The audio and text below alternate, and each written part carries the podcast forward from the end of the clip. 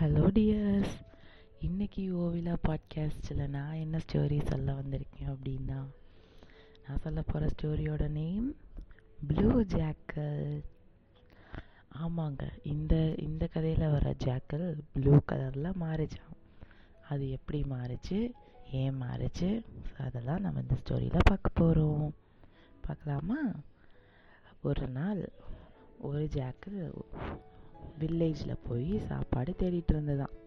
அதுக்கு ரொம்ப பசிக்கும் இல்லையா? ஸோ அதுக்கு யாருமே சாப்பாடு தரவே இல்லையா?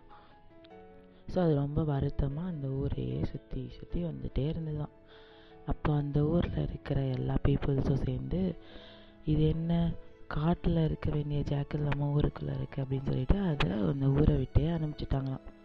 மறுபடியும் அது சாப்பாடு கிடைக்காம அதோட ஃபாரஸ்ட்டுக்கே வந்துருச்சான் வந்துட்டு சாரி வந்துக்கிட்டு இருந்ததான் வந்துட்டு இருக்கும்போது ஒரு குரூப்பாக நாலு டாக்ஸ் வந்து நின்றுட்டு இருந்ததாம் அந்த டாக்ஸ் இந்த ஜாக்கில் பார்த்ததும் வேகமாக துரத்த ஆரம்பிச்சிருச்சான் துரத்திட்டே வரும்போது இந்த ஜாக்கில் ரொம்ப ஸ்பீடாக ஓடி வந்துகிட்டே இருந்ததான் அப்படி ஓடி வந்துட்டு இருந்த ஜாக்கல் ஒரு வீட்டுக்குள்ளே போய் டம்மான்னு குதிச்சதான் ஒரு ட்ரம்முக்குள்ளே.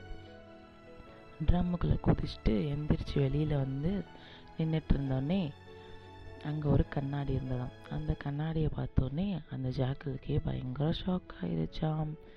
ஏன்னா அது ப்ளூ கலரில் மாறிடுச்சான் ஏன் தெரியுமா? ஏன்னா அது குதிச்சது ப்ளூ கலர் பெயிண்ட் வச்சிருக்கிற அந்த ட்ரம்முக்குள்ளே குதிச்சதாம்.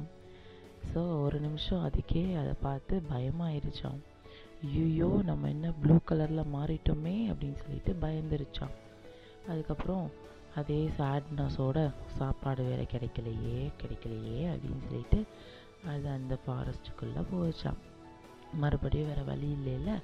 அப்படி போகும்போது அந்த ஃபாரஸ்ட்டில் இருக்கிற எல்லா அனிமல்ஸும் மற்ற பெரிய பெரிய அனி அனிமல்லாம் இருக்குல்ல லயன் டைகர் சீட்டா எலிஃபண்ட் இவங்க எல்லாருமே இந்த ஜாக்கில் பார்த்ததும் ரொம்ப பயந்துட்டாங்களாம்.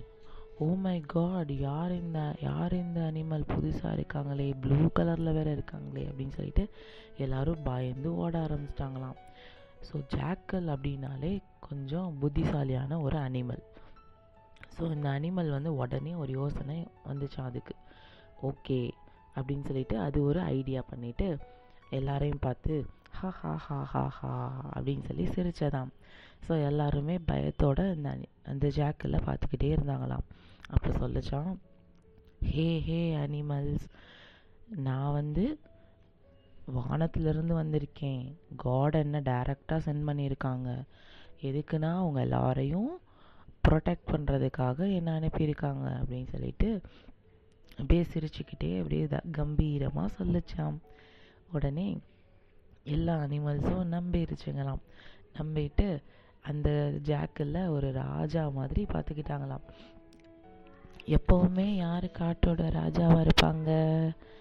சிங்கம் லயன் ஆனால் இந்த அனிமல் இப்படி சொன்ன ஜாக்கிள் சொன்னதுனால அந்த லயன் என்ன பண்ணிடுச்சுன்னா இனிமேல் நீங்கள் தான் வந்து இந்த காட்டுக்கு வந்து ராஜா. வேறு யாருமே நீங்கள் தான் வந்து எங்களை எல்லாரையுமே ப்ரொடெக்ட் பண்ணணும் அப்படின்னு சொல்லிட்டு எல்லாருமே இந்த ஜாக்கிலேயே ராஜாவாக்கிட்டாங்களாம். ஸோ இதுக்கு அப்படியே ராஜ வாழ்க்கை தானம். அடுத்தது சாப்பாடு தேடி போகாது.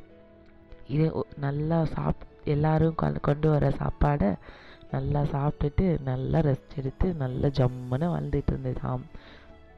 அப்போ ஒரு நாள் நைட்டு எல்லா அனிமல்ஸும் தூங்கிட்டு இருக்கும்போது ரொம்ப தூரமாக இருந்து மற்ற நரியெல்லாம் நரி குள்ள நரியெல்லாம் ஹவுல் பண்ணுற சவுண்டு கேட்டுச்சா? நரியெல்லாம் எப்படி ஹவுல் பண்ணும்?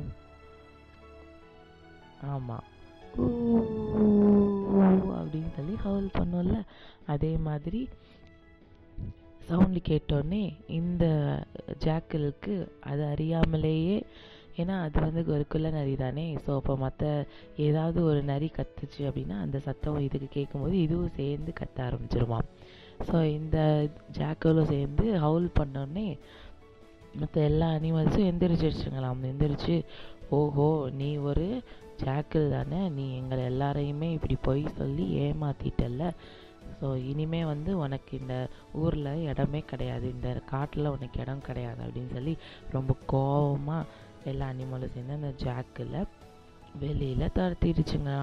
கடைசியாக அந்த ஜாக்கு சாப்பாடு மறுபடியும் சாப்பாடு தேடி அலைஞ்சு கிராமத்துக்கே போயிருச்சான் ஸோ இந்த கதையிலேருந்து நமக்கு என்ன தெரியுது?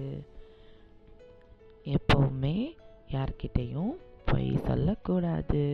அப்படி பொய் சொன்னோன்னா அதோட பாதிப்பு ரொம்ப பெருசாக இருக்கும். புரிஞ்சு? சரிங்க சில் சரிங்க டியர்ஸ் ஸோ இந்த ஸ்டோரியில் நான் ஒரு நல்ல கருத்து சொல்லியிருக்கேன். நம்புகிறேன் இன்னொரு ஸ்டோரியில் நான் உங்களை மீட் பண்ணுறேன் பாய் பாய்